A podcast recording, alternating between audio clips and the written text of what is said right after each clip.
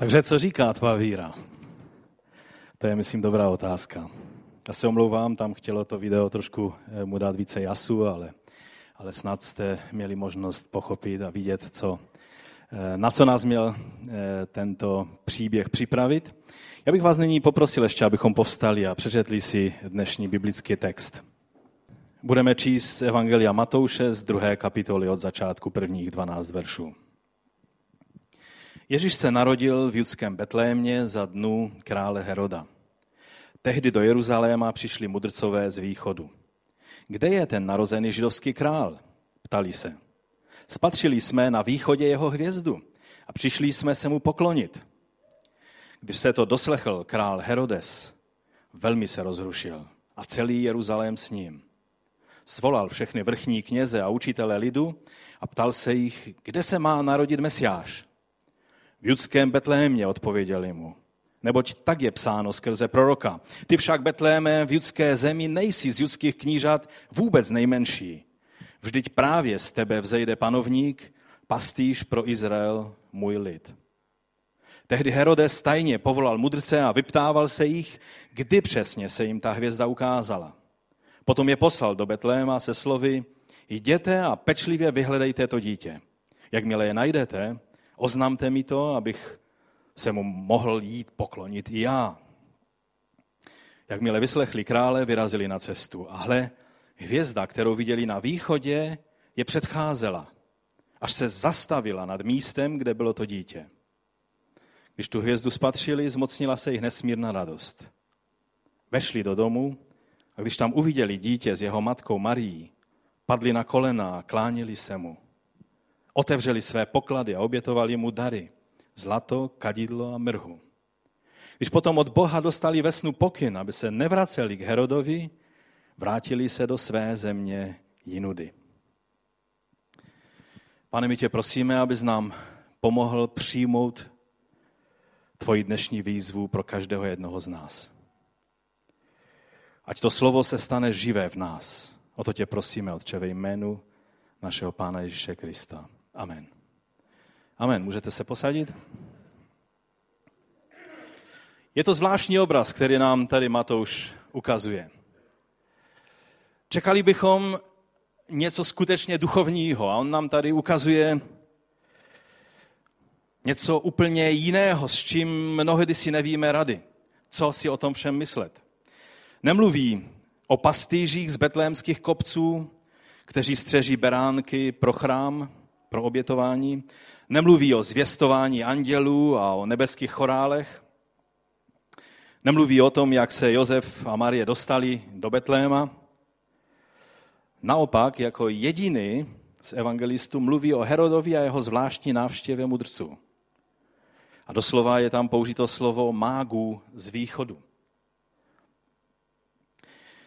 Máme tady onu podivnou hvězdu, která vedla ty mudrce z dalekého východu, asi z Perské říše, a zavedla je až sem. A oni ji nazývají jeho hvězda. Hvězda Mesiáše. Co, co je to za hvězdu? Co pak, která si z těch hvězd, které vidíme nad svojí hlavou na nebi, je Mesiášova hvězda? Vidíme v tom příběhu natřené starověké vědce, kteří se na základě svých bádání dostávají až do Betléma a klání se božímu dítěti. A dokonce i Herodes, ten známý kruťas a paranoik, tvrdí, že i on se chce jít poklonit dítěti, božímu dítěti. Je tady plno těch takových zvláštních věcí a důrazů, které nám Matouš zde popisuje. A víte, my jsme si už tak nějak na ten příběh zvykli jako na hezkou vánoční kulisu a proto nad ním ani příliš nepřemýšlíme. Bereme to jako součást svátku, po svátcích vždycky tam nějaký, nějaké ty dny potom je svátek tří králů a tak na tří králů prostě tak nějak si to připomeneme a jdeme dál. Je to taková hezká kulisa k Vánocům. Jenže dnes nejsou Vánoce a proto nebudeme si tady pohrávat s touhle kulisou, ale řekneme si, co duch boží zamýšlel, když Matouši položil na srdce tuhle situaci vypíchnout z těch všech ostatních, které mohl použít. Jan říká, kdyby se mělo všechno napsat, co, co by šlo napsat o Mesiáši a o všech souvislostech, celá země by neunesla ty knihy. A proto Matouš musel být velice selektivní a zrovna tenhle příběh mu Duch Svatý položil na srdce a tenhle příběh použil. Pojďme tedy přijmout toto živé Boží slovo a dovolme Bohu, aby nás toto slovo mohlo formovat. První věc, kterou chci z toho textu zdůraznit, nebo která nám vychází z toho textu, protože mé body nejsou něco, co já jsem si nějak vymyslel, ale ty body, jelikož, jelikož používáme biblický text, aby nás vedl k určitým závěrům, ke kterým nás Duch Svatý skrze evangelistu Matouše chce vést, tak nám vycházejí z toho textu. Hned ve druhém verši je řečeno, že přišli a říkali, kde je ten narozený král Židů? Spatřili jsme jeho hvězdu, když vycházel a přišli jsme se mu poklonit. Takže první bod je, že Ježíš je král Židů. Je král Židů a takto ho máme znát a takto ho máme uctívat. Tihle Iránci, neboli Peršané, nebo možná to byli Iráčané, čili eh, na území Iráku je Babylon, že? A minula, nebo bývala Asýrie. Eh, takže možná to byli Iráčané, Babyloniané, nebo možná Kurdové. Protože slovo magos se někdy vykládá, že to byl titul eh, určitého kněžského rodu mezi meckými. A médové to jsou dnešní kurdové. Zkrátka tihle lidé východu přišli a ptali se ne na krále celého světa, ale ptali se na krále židů. A chápali to správně. Není vůbec správné to, co se někdy s Ježíšem dělá. A já rozumím, že je dobré, abychom si používali nějaké moderní vyjádření Ježíše, a tak někdy se z Ježíše dělá takového kosmopolitu, že by mohl být kýmkoliv. Že by na, na tom světě mohl vlastně zapadnout do kterékoliv národnosti. A tak jsem viděl obrazy, kde se, kde se Ježíše malovalo jako Číňana, nebo jako Černocha, nebo jako Evropana, s bílými očima, s blondětými vlasy. A, a různé představy se, se tak nějak vtlačují mezi lidi, aby lidé tak brali Ježíše jako svého. Já vám chci říct, rozumím té snaze, ale, ale tihle mudrci přišli a hledali židovského krále. A my, když chceme najít Mesiáše, musíme hledat židovského krále.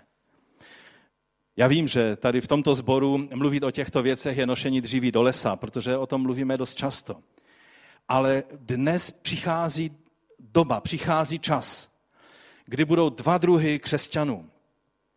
A už teď je vidět určité příznaky toho, jak se to rysuje. Budou křesťané, kteří budou více a více si uvědomovat to, že Ježíš je z židovského rodu, z rodu Davida krále. A že Bůh, jediný Bůh, který stvořil nebe i zemi, Bůh, který drží celé veškerenstvo ve své moci, je Bůh Abrahama, Izáka a Jákoba. Je to, je to izraelský Bůh, který je Bohem celého světa a všech národů a zvolil si židovský národ jako toho prostředníka, skrze kterého přijde zjevení písma a skrze kterého přijde i Mesiáš. A pak bude druhá skupina křesťanů, kteří budou tolik zdůrazňovat kontextualizaci Ježíše, až se stanou do područí poklonkování falešnému proroku a jeho Bohu Allahu, který je Bohem pouště. Věřím, že časem porozumíme víc těmto, eh, těmto dvěma cestám a doufám, že nám je jasné, na které z těch dvou cest my jako křesťané, kteří si vážíme Boží slovo, máme být. Už hned na začátku nám Matouš zdůrazňuje eh, tuto věc a nenechává nás na pochybách, že Mesiáš je zaslíbený král na trůně Davidově a je to syn Abrahamův. A když tady mudrci přicházejí k Herodovi, králi Judeje, tak to byla velmi legrační situace. Byla by to legrační situace, kdyby za ní nezaplatilo životem příliš mnoho malých izraelských chlapečků. Tam už potom nešlo o legraci. Tito učenci z dalekého východu k němu přicházejí a bezelstně se ho ptají, myslí si, že jsou na ten nejlepší adrese. Kdo jiný než král a jeho poradci by měli vědět, pokud se takováto slavná událost eh, stala, která má ovlivnit veškerá impéria a království celého světa. K ním asi nedorazily zprávy z Jeruzaléma, asi noviny nevozili z Jeruzaléma až někde do Perzie, a tak eh, oni asi nevěděli o Herodovi, eh, že v posledních letech se dost změnil a, a je pohlcen, posedli paranojou strachu o tom, že ho někdo o jeho trůn e, připraví a sesadí ho z trůnu. Herodes Veliký byl idumejcem po otci a byl Arabem po své matce.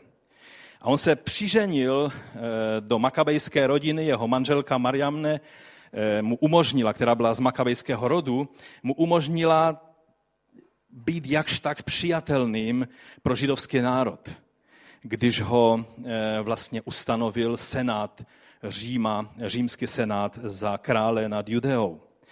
On vládl 37 let, vládl dlouho a dělal mnoho prospěšných věcí. Z začátku své vlády se snažil zalíbit tomu lidu, kterému slouží a proto, proto dělal mnohé velice prospěšné projekty, stavební projekty, dal práci lidem. Prostě bylo, zdálo se, že, že je to velice požehnané. Ale ke konci své vlády se stal chorobně podezíravý. A Jakoby ten antikristovský duch, který cítil, že přichází někdo, kdo usedne na trůn Davidův, jakoby v něm zneklidněl a, a jakoby s ním hýbal, eh, protože cítil, že se něco eh, děje, něco přichází. Svoji oblíbenou manželku, on ji miloval, ale protože se mu zdálo, že ona ohrožuje jeho trůn, tak ji nechal popravit. A také dva své syny, protože se mu zdálo, že ho asi sesadí z jeho trůnu. On cítil pohrdání židů, protože oni těžce nesli, že jim vládne přiženěný cizinec. A také, že ho neustanovili oni za krále, ale římané, římský senát. No a najednou u toho paranoidního Heroda, který jenom hledá, z které strany bude jeho trůn ohrožen, se objevují vědci, kteří říkají, že jejich propočty a studie a, a zkoumání ukazuje, že dnes je ten den, který nám dal pán. Dnes se narodil Mesiáš pán. A mysleli, že Herod řekne haleluja, amen, pojďme mu všichni vzdat, vzdat slávu. Ono téměř něco takového Herod ze sebe, ze sebe eh, dostal, ale jeho plán byl zcela opačný. O tom někdy příště přicházejí mudrci a říkají, kde je ten narozený král židů. No a tam je napsáno, že když to Herod uslyšel, tak se zhrozil a s ním se zhrozil i celý Jeruzalém. Jeruzalém se zhrozil z jednoho prostého důvodu, protože věděli, že když se zhrozí Herodes, tak to bude hruza pro každé jednoho z nich. Protože on je schopen úplně, úplně všeho. A tak si klademe otázku, odkud mohli ti mágové, ti, ti mudrci, ti vědci z Babylona nebo z Perzie, odkud mohli vědět, koho hledají, koho hledat. Když Herodes, židovský král, si musel povolat biblisty a kněží, aby mu vysvětlili, jak to vlastně je. Jsou dva možné zdroje. Za prvé Bileam, pamatujeme Bileama ze starého e, zákona, z knihy Numery, byl prorokem z té části světa. Dneska by to bylo, e, to e, místo, kde on žil, by bylo na, na území Kurdistánu. A jeho aktivity byly známy, dokonce archeologové potvrdili jeho existenci a taky i jeho určité věci, které, které on napsal. Asi se v jejich prostředí dochovala zpráva, že z Izraele vzejde král všech národů. Bilám mluvil ve svém proroctví, kdy byl najat, aby proklínal Izrael a on nemohl jinak než žehnat, tak je napsáno ve 24. kapitole knihy Numery, Výrok Bileama, syna Beorova, výrok e, muže se zavřeným okem, výrok toho jen slyší boží řeči a zná poznání nejvyššího, který vidí vidění všemohoucího, padá a má otevřené oči. zvláštní způsob, jak se uvedl, ale je tady napsáno, vidím ho, není to teď, sledují ho, není to hned. Vyjde hvězda z Jákoba, povstane žezlo z Izraele a probodne skráně Moába, temeno všech synů Šétových. Edom se stane jeho vlastnictvím, Edom to bylo místo, odkud pocházel, pocházel Herodes, že? On byl Idumejec. I Seir, jeho nepřátelé se stanou jeho vlastnictvím, ale Izrael si bude počínat údatně. Bude panovat ten, jež vzejde z Jákoba a tak dále. Byla to, jak se dá zjistit, v Babyloně dost rozšířená zpráva. Máme k dispozici babylonský Talmud, protože v tehdejší Mezopotámii stále žilo hodně Židů a někteří učenci dokonce tvrdí, že bylo více Židů v Mezopotámii než v tehdejším Izraeli. A proto ty informace a studium hebrejských písem bylo nejenom v židovské, eh, eh, chci říct, v římské říši velice rozšířené, kdy v každém větším městě byla synagoga, ale bylo tak stejně i v perské říši. A podle Talmudu židé toto proroctví jednoznačně chápali jako mesiánské. Dokonce v době, kdy povstal, když, když povstal eh, Bar Koziba, eh, kterého rabí eh, Akiva přejmenoval na Bar Kohba, to znamená vycházející jítřenka nebo hvězda, tak on právě toto prorocké slovo použil, že vzejde hvězda z Jákoba. Samozřejmě Bar Kohba byl falešný mesiáš, ale pán Ježíš na něho to slovo platí stoprocentně.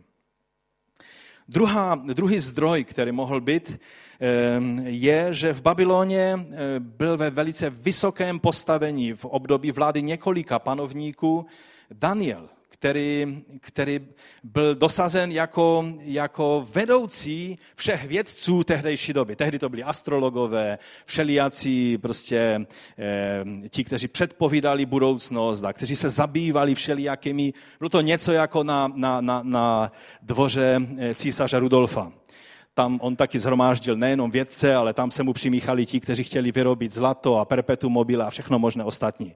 Ale mezi nimi byl třeba Johannes Kepler, že jako astronom a tak dále. Čili e, bylo to něco podobného.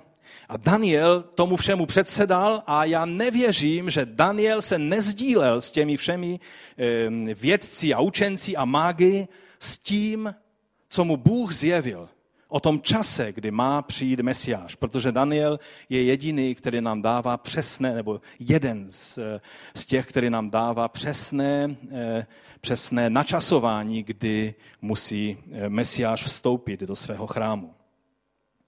Takže do dnešní doby vlastně jsou na území eh, tehdejší Mezopotámie a Perzie lidé, kteří říkají, že uctívají Boha Danielova od té doby. Já jsem se s nima setkal. Už jsem vám o nich vyprávěl a, a je, to, je to úžasné vlastně se setkat s lidma, kteří mají takové mnohé věci zamotané, ale jedno jim z toho zůstalo. Že uctívat se má jediný Bůh a to je Bůh Daniele. A tak ho uctívají. A tak mezi médii a, a Babyloniany bylo rozšířené, bylo rozšířené eh, ta informace, že spasení přijde z Židů. No a když se Herodes ptá těch, kteří tomu měli rozumět, on se ptá, kde se má narodit Mesiáš. A oni mu velice pohotově odpovídají, Micháš 5.1 a ty Betléme Efratsky, který, nejsi, který jsi nejmenší mezi judskými rody, z tebe mi vzejde ten, kdo bude vládnout nad Izraelem. Ovšem, kdybych chtěl položit správnou otázku, kdyby skutečně mu záleželo na poznání božího plánu a boží vůle, tak by se neptal otázku kde. On se ptal otázku kde, protože měl velice, velice zlý plán. Chtěl udusit toto v jeho očích ohrožení jeho trůnu v zárodku. Chtěl najít to místo a vyplenit každé pomyšlení na možného mesiáše. Ale kdyby skutečně eh, mu záleželo, tak by se neptal, kde, ale kdo to je ten král. A pak by mu možná ti, eh, ti rabíni a učenci četli dál, protože tady je napsáno, bude, ehm, tady je napsáno, ten jehož původ je odedávna, ode dnů věčných. Najednou by si musel uvědomit, Tady se nejedná o, o krále mého řádu. Já vládnu už pomalu 40 let, 37 let. Ehm, to bylo krátce před jeho smrti, takže možná nějakých 35 let už byl na trůnu Judska. A, ale že se tady jedná o toho, který byl, jehož původ je odedávna, ode dnů věčných. Že je to někdo, kdo je králem všech králů a pánem všech pánů.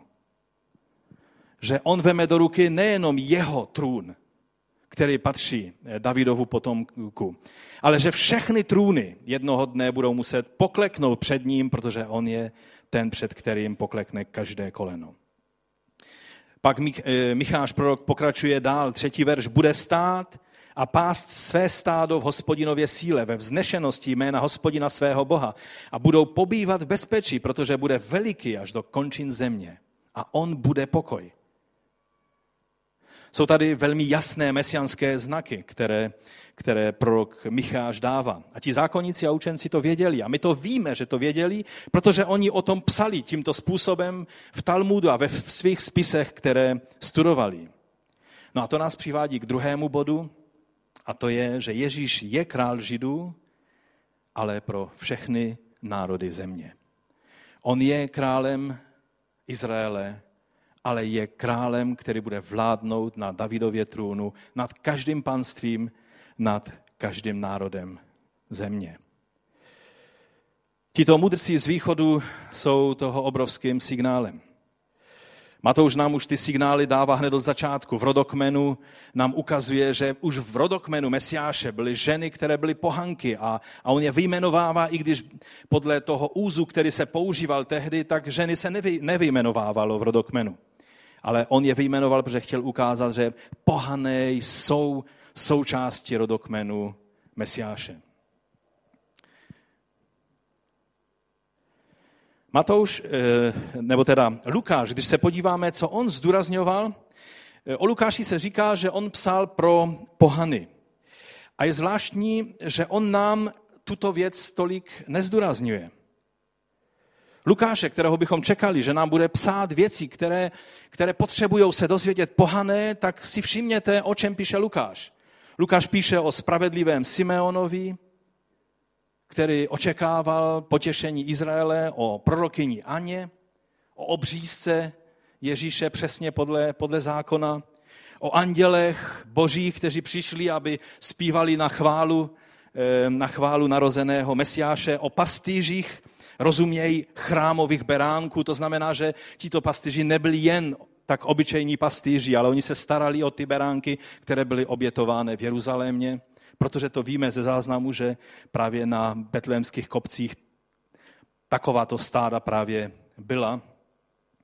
A Matouš, ten, který píše pro židovské věřící, Matouš se říká, to je evangelium pro Židy. On stále se odvolává na starý zákon, stále se odvolává na hebrejská písma. Tak nám píše o jediné věci, která se stala, kromě toho, co jsme mluvili minule, že to popisuje z pohledu Josefa, tak jedinou věc, kterou z té události o na, po narození Ježíše zdůrazňuje, je to, že přicházejí představitelé jiných národů.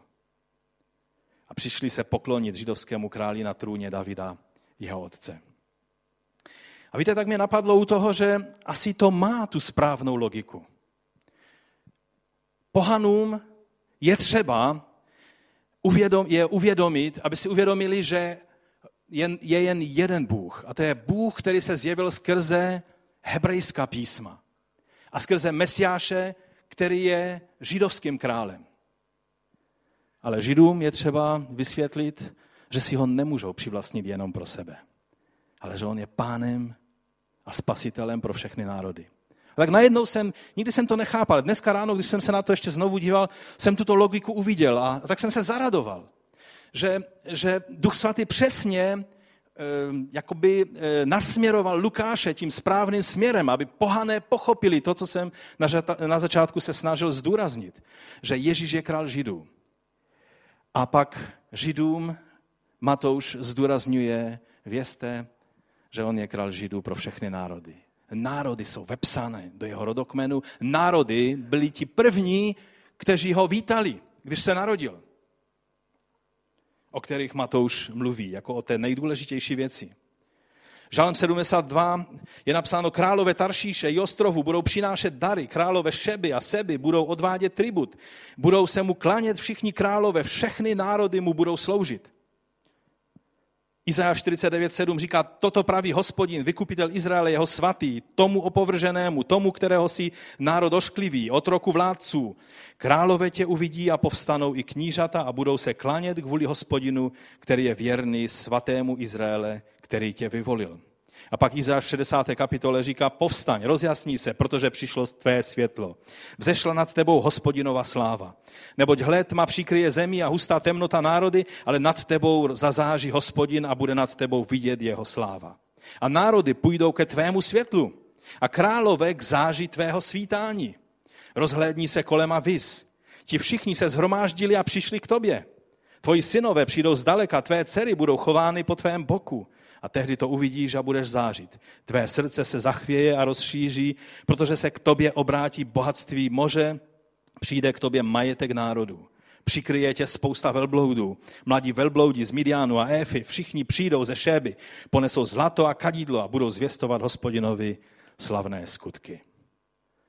Najednou Matouš si toto všechno uvědomil a proto, proto o tom mluví a ukazuje, jak, jak, jak nádherné věci Bůh připravil a které se staly v tom, že e, tito mudrci přišli e, k Ježíši. Také Petr si to uvědomil v Kornéliově domě a když přišel a uviděl všechny zhromážděné, jak je, jak je Bůh připravil skrze Ducha Svatého Anděla, tak ve skutcích v 10. kapitole Petr otevřel ústa a řekl, opravdu nyní chápu, že Bůh nikomu nestraní, ale v každém národě je mu milý ten, kdo se ho bojí a činí spravedlnost. To je slovo, které poslal synům Izraele, když zvěstoval pokoj skrze Ježíše Krista. On je pánem všech. Petr to najednou pochopil, uviděl a Matouš přesně tuto věc, tuto slávu zdůrazňuje ve svém evangeliu. A teď fascinující bod. To je třetí bod a chci, abyste i ti, co tak nějak to berete, že to zatím šlo všechno kolem vás, protože to jsou věci, které, o kterých tady mluvíme stále dokola, tak abyste spozorněli. Třetí bod totiž je, že Bůh pohne nebem i zemí celým vesmírem, aby přivedl lidi k Ježíši. Lukáš popisuje, jak Bůh pohnul celou římskou říši, aby dostal Josefa a Marii na správné místo, aby se Mesiáš mohl narodit tam, kde se měl narodit. To je úžasná věc. A když nad tím přemýšlíme, tak eh, to, co Lukáš popisuje, je, je veliké, ale za chvíli uvidíte, že to, co Matouš popisuje, je ještě větší. Ale jenom se zastavme u toho Lukáše. Když on popisuje, že, že Bůh to udělal tak, že římská, římské úřady nařídili eh, soupis, tak to je jako by celou politikou v Římě a v celé říši Bůh prostě to tak udělal, že ti politikové si mysleli, že jsou úplně nezávislí a udělají, co chtějí, a přitom udělali přesně to, co chtěl Bůh. A přitom, když tak nad tím přemýšlíte, tak eh, Bůh už měl vyzkoušené, že Josef celkem je poslušný těm snům, které mu dává. Stačil jeden sen, ve kterém by mu anděl řekl, Josefe, vezmi svoji eh, manželku a jeď do Betléma. Stačilo by. Josef by se zvednul a jel. To už měl Bůh vyzkoušené. On byl poslušný. Ale Bohu se zalíbilo, že to udělá jiným způsobem, že pohne všemi institucemi římského impéria, dá do pohybu věcí, aby Josef a Marie se jednoduše vyskytli na tom správném místě. A i když v Betlémě nebylo místa, protože Nikdo jim neumožnil, aby, aby mohli být v nějakém dobrém prostředí, když se měl Ježíš narodit, tak Ježíš se nakonec narodil v podstatě na parkovišti, protože tam je napsáno, že nebylo místa v té ubytovně nebo v tom místě, kde se zhromažďovali lidé. A takže ho Marie položila do jeslíček, to znamená tam, kde se odkládali eh, ty, ty, ty eh, dopravní prostředky, oslící a, a všechny, všechna eh, tahle, tyhle zvířátka tak eh, vždycky to bylo to, to základní patro, to dole, a nahoře byli lidé. Takže eh, Ježíš se tak nějak narodil, jako by třeba dneska se to stalo v garážích někde eh, u Futurum nebo v nějakém takovém místě. To bylo něco obdobného. Ale bylo to přesně v tom městě, na tom místě, kde to Bůh chtěl. Já si vzpomínám na jednu takovou zkušenost, kterou jsem měl ve svém životě, bylo to v roce 87, 1987. Tehdy jsme měli eh, takzvanou rodinnou rekreaci, ale byl to mládežnický tábor. A, a tehdy tu byl Arto Hemeleinen z Fínska a bylo to v sedmém měsíci a on mě pozval na konferenci, která měla být v lednu, byla to, měla to být mládežnická konference celoevropská v Helsinkách v jejich sboru Salem. A když mi řekl to pozvání, já jsem se jenom tak zasmál a řekl, to by bylo úžasné. Ale víš, Arto, není šance, abych já se dostal z této země. Teď ještě před pár lety, v 82. roce, nejenom, že zavřeli tátu eh, za to, že kázal, křtil a tak dále, ale mě vyhrožovali přesně tím, jestli s těmi věcmi nenechám, takže půjdu eh, přesně stejným směrem. A tudíž není šance, abych se dostal z této země. Arto řekl, no my se budeme modlit. Já jsem sice řekl, ha, ha, ha, to je zajímavá myšlenka, ale někde v srdci jsem cítil, že to bylo boží, že to nebylo jen tak plácnutí do vody. Přišel desátý měsíc a přišla změna zákona v tehdejším socialistickém Československu. Pomyšlení, že Bůh si dal tu práci s těmi pantáty tam v tom federálním zhromáždění, eh, jestli se zlobíte na parlament dnešní, je dobré si vzpomenout ti starší, jak vypadal parlament před 89. rokem. To byla hruza a děs. To byla ta budova mezi, mezi divadlem a muzeem. A ono ve skutečnosti to bylo taky něco mezi divadlem a muzeem. To bylo to federální zhromáždění, která tam ta budova, pak tam byla svobodná Evropa. Komunisté změnili zákon a najednou se otevřela možnost, sice velice složitá, plno razítek a pozvání a všech papírů, které bylo třeba udělat. Ty papíry byly hotové pár dnů před odletem a tehdy jsem ještě musel úředně změnit peníze, dostat eh, prostě nějaké ty, ty prostředky devizové, abych mohl vycestovat. Všechno to možné. Ale já jsem byl v těch Helsinkách. A když jsem uviděl tu úžasnou budovu, kterou Salem Church měla. My jsme byli zvyklí se scházet po rodinných domcích a po stodolách. Najednou jsem byl v budově na snad tisíc lidí nebo dva tisíce lidí. Moderní, úžasná budova v rukou letniční církve. Tak jsem se tam posadil dozadu a brečel jsem jak malý kluk. Protože mě to skutečně dostalo. Ale pak jsem se zúčastnil a cestoval jsem po zborech, bylo to všechno úžasné. Ale to jedno mi zůstalo, že Bohu stálo za to pohnout tehdejšími komunistickými úřady, aby prostě to, co on se rozhodnul udělat, udělal. Pro mě to byl veliký signál, že Bůh, když se rozhodne, tak prostě se věci dějí. Ale Matouš, ten nám neříká jenom to, že Bůh má v hrsti římskou říši a nějakou Evropskou unii a, a komunistický parlament, ale, jak to čteme? Matouš jde ještě dál. Aby se naplnilo proroctví o tom, že vzejde hvězda z Jákoba a že se narodí v tom čase a v Betlémě tak nejenom, že pohnul nějakou říši, ale on pohnul celým vesmírem, aby přivedl lidi žíznivé, toužící po spravedlnosti.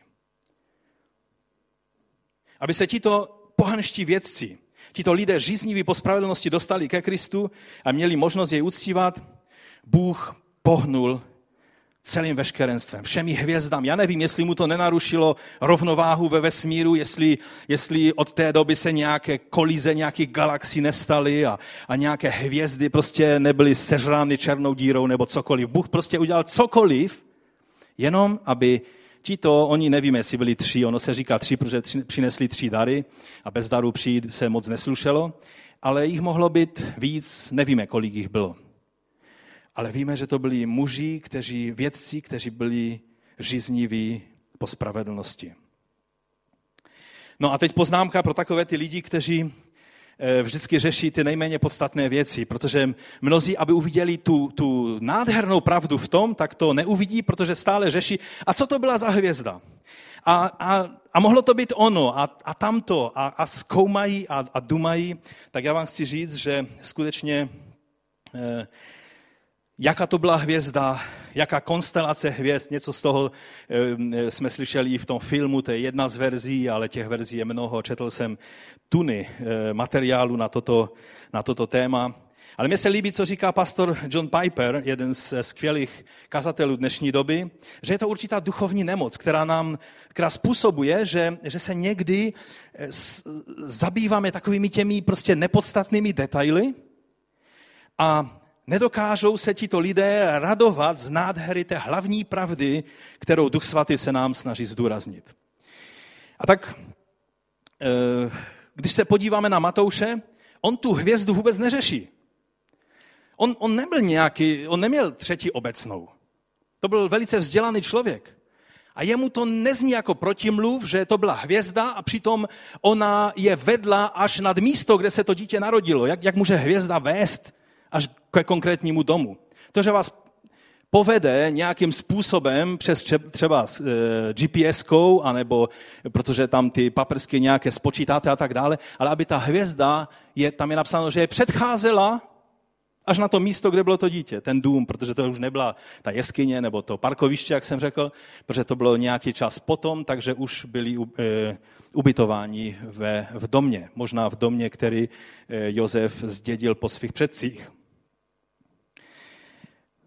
A Matouš jakoby ty věci neřeší, protože jemu jde o tu podstatnou věc, kterou Duch Svatý chce zdůraznit, a to je to, že Bůh pohnul veškerenstvem, vesmírem, hvězdami, nebesy i zemí, aby dal možnost těm učencům poznat toho, kdo je spasitelem národu.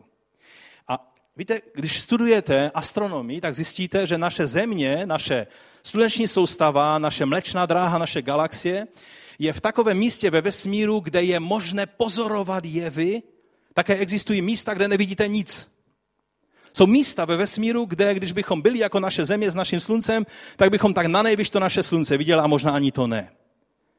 Ale Bůh se postaral o to, abychom byli v místě, kde je možné mít úžasný rozhled do celého vesmíru a mít schopnost pozorovat ty jevy, které se dějí. Bohu záleží na tom, abychom, kdo chce a kdo touží po poznání, aby mohl dosáhnout poznání. No a teď ta hlavní věc dnešního kázání. Ti mudrci šli za tou hvězdou.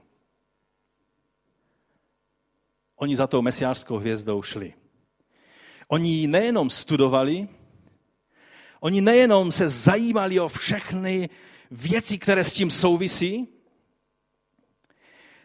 oni byli ochotní opustit své pohodlí, i když tam v tom filmu jsme to tak dost legračně, doufám, že vás to trklo, že, že tam to bylo velice hezky ukázáno, že bez těch svých mandlí a, a datlí a, a, a ořechů a koření a vína a, a podušek eh, se dost těžko cestuje. Kdo trošku cestujete, jak já, tak víte, že cestování vůbec není pohodlné.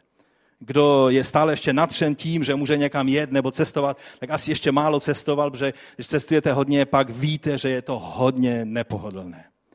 A, a hodně omezující často. Ale oni byli ochotní z toho všeho, co jim to jejich poznání ukazovalo, byli ochotní se vydat na cestu. Bez toho kroku, rozhodnutí, by byli jenom těmi, kdo ví, kdo zná, a ne těmi, kdo uctívá a klání se. A my nejsme povoláni k tomu, abychom věděli. Jsme povoláni k tomu, abychom vzdali čest a slávu tomu, kdo je pánem a mesiášem. Jsou mnozí lidé, které fascinuje poznávat nové věci a souvislosti. Jak k ním patřím? Nic mě tolik nefascinuje jako poznávání nových souvislostí a poznatků, které mi ukazují Krista zase v novém světle. Úplně zapomenu na čas, na všechno. A kdybych ovšem zůstal jen u toho, byl bych jen tím, kdo zná a ne tím, kdo uctívá Boha v duchu a v pravdě. A znát je málo. Moudrost se nerovná znát. Co je moudrost podle Božího slova? Když by moudrost se rovnala poznání, pak by ta dnešní generace musela být nejmoudřejší ve všech dobách, protože na Google si najdete během pár vteřin cokoliv potřebujete vědět. A když ne na Google, tak na jiných místech. Internet je obrovská síť všech možných informací. To jádro internetu spotřebuje víc elektřiny než celá Francie. Teď jsem někde se dočetl. Je to obrovská síť. Moudrost není známost, moudrost je udělat správné kroky a rozhodnutí z poznané pravdy. Když něco poznám, že je pravda a zařídím se podle toho, Udělám praktické kroky, které uplatní to, co jsem poznal, tehdy jsem moudrý. Ať je to varování nebo doporučení. To je moudrost, jak nám ji ukazuje Bible. Musíme vyrazit za hvězdou, která vzešla z Jákoba. A tou hvězdou je Mesiáš. Věda byla těm mudrcům velmi nápomocná. Přivedla je na cestu hledání živého Boha jeho Mesiáše. Víte, někteří vidí křesťanství jako, jako v opozici proti vědě. Ale to je nesmysl. Věda si nikdy, ta, ta normální správná věda, si nikdy nebude protiřečit se zjevenou boží pravdou, protože pravda se vždycky ukáže jen jako pravda. Když je věda ideologií, tam je to samozřejmě něco jiného. Dnešní mnozí vědci docházejí stále více k závěru, že za stvořením je obrovská inteligence. Že ten nějaký kosmický chaos nemohl způsobit to, co známe dnes o stvoření. Je to fascinující studium, jsou to úžasné věci. Někdy by bylo dobré si udělat zase seminář na toto téma. Ale všimněme si té posloupnosti u těch perských učenců. Jejich vědecké bádání je přivedlo k čemu? Když se teda zvedli a udělali kroky podle toho bádání, na co přišli ve svém vědeckém bádání, kam je to přivedlo? K hebrejským písmům. Přišli ke králi Herodovi a, a říkají, kde to je, kde se má narodit. Teď už nás, hvězda nás tady dovedla, ale teď potřebujeme vaši radu. A Herodes samozřejmě, ten byl nemtudum v této věci, ten se staral o jiné věci, tak pozval všechny učence a biblisty své doby, kteří přišli a vysvětlili, ano, ano, samozřejmě. Je to Betlém v Judsku. Betlém Efrata, což znamená, Efra, David byl Efratejec, že? nebo jeho otec byl Efratejec, takže, eh, takže je to Betlém, ten judský, ne ten, který ještě je jeden Betlém někde jinde eh, v Izraeli. Jejich bádání je přivedlo k hebrejským písmům, Žel ovšem v té době, jak později řekl sám pan Ježíš, na stolici Mojžíšově usedli, nebo na stolci Mojžíšově usedli učitele zákona farizeové a proto Ježíš říká takovou radu, udělejte a zachovávejte všechno, co, co by vám řekli, avšak podle jejich skutku nečiňte, neboť mluví, ale nečiní. To stejně platilo přesně tady. I ti to mudrci se řídili učením těchto biblistů. Řekli Betlém, tak zbystřili a nasměrovali se na Betlehem. Ale nejednali podle jejich příkladu, protože jinak by zůstali u Heroda ještě další večeři a další večeři a nikam by nešli. Oni se zachovali jinak a díky Bohu za to. Oni za tou hvězdou, za tím světlem Mesiáše a Spasitele šli. Věda a biblické poznání je přivedlo na cestu hledání. Pak ovšem se muselo stát něco, co nám vysvětluje záhadnost chování této hvězdy. Mesiánští biblisté, a já velice rád se dívám, jak, jak věci vysvětlují mesiánští teologové, tak oni, myslím si, že jsou nejbliž pravdě, když zdůrazňují, že tato hvězda se v té závěrečné fázi eh, chovala jako šekina boží, jako, jako oblak nebo sloup ohně nebo prostě světlo přítomnosti boží, kterému židé říkají šekina, která spočívala nad stánkem a pak v chrámu a tak dále. Která jako to boží světlo se v dějinách spásy mnohokrát zjevovala. Jinak by hvězda na nebi nemohla ukázat jednotlivý dům, jednotlivé místo. Nemohla by je předcházet. A tam je napsáno, že ta hvězda je předcházela do Betléma. Z Jeruzaléma do Betléma, kdyby je předcházela do New Yorku z Evropy, bych ještě chápal. Ale z Jeruzaléma do Betléma to je něco jako tady odsaď na Horní Žukov. To je pět kilometrů, to není, to není daleko. Jak může hvězda dovést někoho předcházet takovým eh, kousíčkem cesty? A proto já věřím, že tady se jednalo o dva druhy zjevení. Za prvé to bylo vědecké poznání té konstelace, která se tehdy stala, ale pak v té poslední fázi to byla boží přítomnost, která byla tou mesiářskou hvězdou. Boží přítomnost. On je, Ježíš je ten, eh, tou přítomností boží, moudrosti boží, on je božím slovem, on je vším. A toto světlo boží přivedlo tyto muže až k místu, kde mohli vzdat úctu a slávu svému pánu. Já věřím, že je to obraz pro nás. Že samotná věda, samotné studium i třeba prorockých knih jsou někteří lidé, kteří stále studují všechna proroctví a, a zdá se, že, že, že všechno jim to nějak sedí.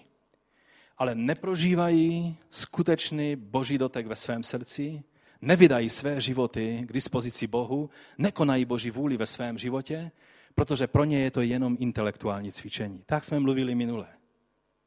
Jsou lidé, kteří ví a znají. A možná i na tomto místě je někdo z vás, kdo o těch věcech od malička slyšel.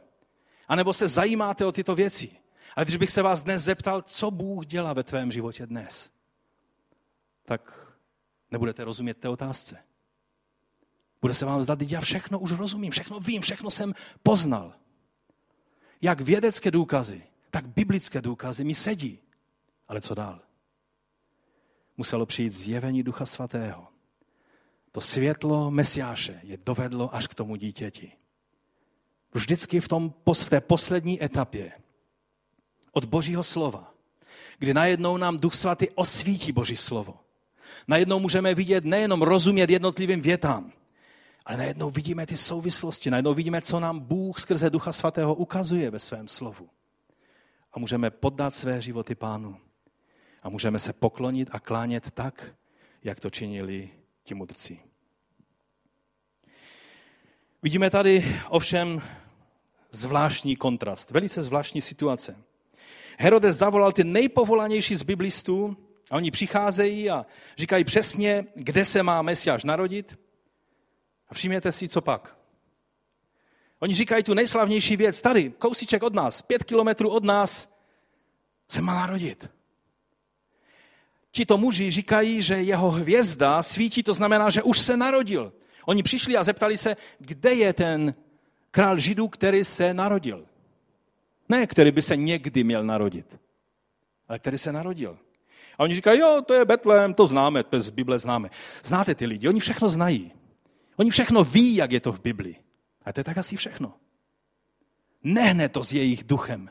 Nehne to s jejich srdcem. Nehne to s jejich životem. Otázka je, zda jsme takoví, anebo tak, jak ti mudrci z východu. Musíme se nechat ovlivnit Duchem Svatým, abychom mohli padnout před Kristem a Pánem na kolena.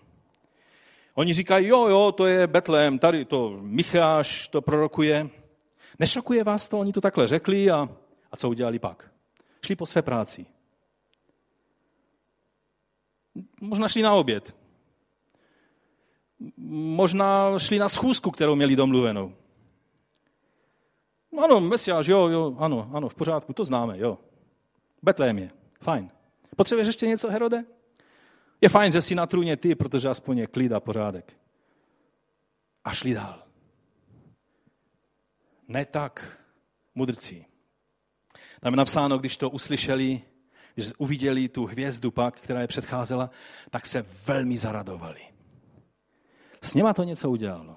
Oni byli odhodláni jít až na místo, kde se pokloní a vzdají úctu. A někdy ještě příště se vrátíme k tomu, jakým způsobem oni tu úctu vzdali. Oni nebyli jenom těmi, kteří si pohrávali s nějakými intelektuálními myšlenkami, které jsou zajímavé.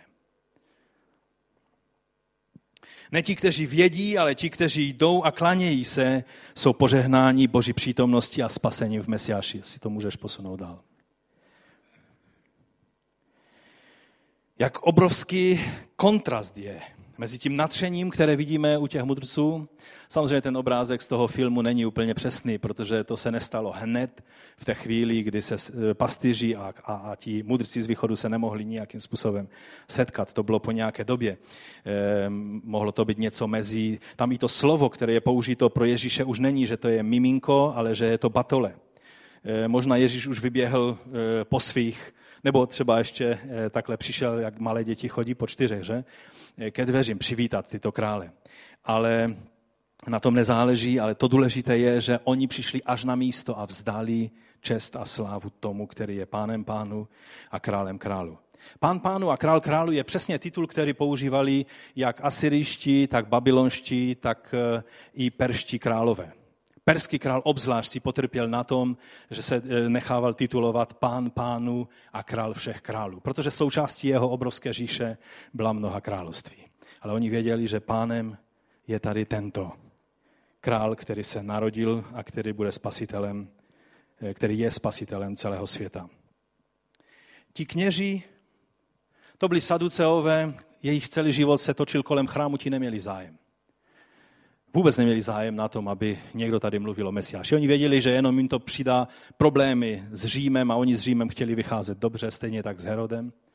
Farizeové tím mě udivují víc, protože tam ti e, zákonníci nebo učení v písmu, o kterých tam je řeč, ti přesně věděli, co to znamená. Pokud by se Mesiáš narodil, že se všechno mění.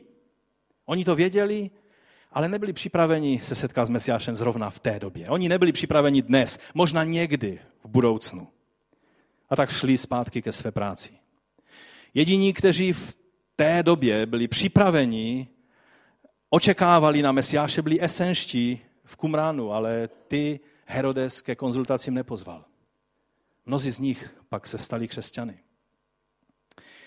Ti kněží a, a, a ti farizeové možná nechtěli, možná věděli, jak to je citlivá záležitost pro Heroda, tak hrali tu takovou církevní politiku, abychom neurazili toho a tamtoho. Nějak spíš raději se tomu nebudeme vyjadřovat. A přitom byli naivní, protože Herodes, jehož přízeň hledali víc než přízeň Mesiáše, si chtěl jenom udělat pořádnou kulisu ke svému pohřbu. Už jsem vám to možná někdy říkal. Protože věděl, že nikdo ho nebude oplakávat v Izraeli, tak nechal do Jericha zhromáždit všechny učence a oblíbené rabíny. A řekl, až zemřu, pak je všechny popravte, protože Izrael bude truchlit. Když nebude truchlit kvůli mně, bude truchlit kvůli všem svým oblíbeným učencům. Naštěstí ti, kteří, když on zemřel, kteří měli vykonat ten rozkaz, měli více rozumu než on a nevykonali tento rozkaz. Takovému člověku, který vystupoval v antikristovském duchu, tito mužové poklonkovali a mesiáši se nešli poklonit. To je situace, která znovu a znovu a znovu se děje. A tak povstaňme a já poprosím i hudebníky. Ti mudrci uctívali pána.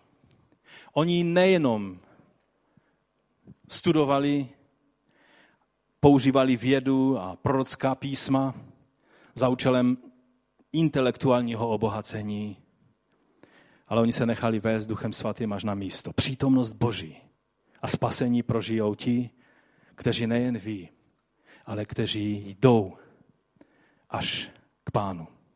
Pane, my přicházíme k tobě v této chvíli. Nechceme být jako ti učenci a biblisté tehdejší doby, kteří věděli všechno, kde se má narodit Mesiáš a pak šli zpátky po své práci. Pane, pokud tady je jeden člověk, který ví, že jsi spasitel a ještě neudělal z toho správný závěr ve svém životě, nyní tě prosím, dotkni se ho svým duchem svatým. Ať tvá přítomnost, ta hvězda, která vzejde z Jákoba, ať mu zasvítí dnes, pane. Ať tvé světlo ho osvítí. Ať může uvidět, ať je to bratr nebo sestra. Že nejde o, o, o věci, o které se zajímáme, ale jde o to, co ty si rozhodnul, že je pro naše spasení. Ty jsi přišel na tento svět, abychom tobě vzdali čest a slávu. Abychom přijali tvoji zástupnou oběť. Pane, já tě prosím za každého jednoho, kdo ještě z toho neudělal správný závěr. Dej mu tu, tu, tu potřebnou pokoru a moudrost k tomu, aby z tohoto poznání učinil správný závěr dnes. Ne zítra, ale dnes. Boží slovo totiž říká ke Korinským v 6. kapitole, ve vítaný čas jsem tě vyslyšel a v den záchrany jsem ti pomohl. Hle, nyní je na nejvyš vítaný čas. Hle, nyní je den záchrany. Dnes je ten den. K Židům je napsáno, jestliže dnes uslyšíte jeho hlas, nezatvrzujte svá srdce. Mnozí lidé propásli Boží požehnání a Boží přijetí a Boží odpuštění jenom tím, že si řekli ne dnes, možná zítra. Dnes je ten den. Já nebudu dělat výzvu tady dopředu. Ale teď, když budeme zpívat tuto píseň, tak ať to potřebuješ obnovit před pánem, své vydání se jemu. A nebo potřebuješ dovolit Duchu Svatému, aby poprvé se dotknul tvého života, aby si mohl učinit správný závěr z toho, co si poznal Kež ti Duch Svatý dá milost to učinit dnes. Ne zítra, ale dnes. Poďme zaspívat tu píseň.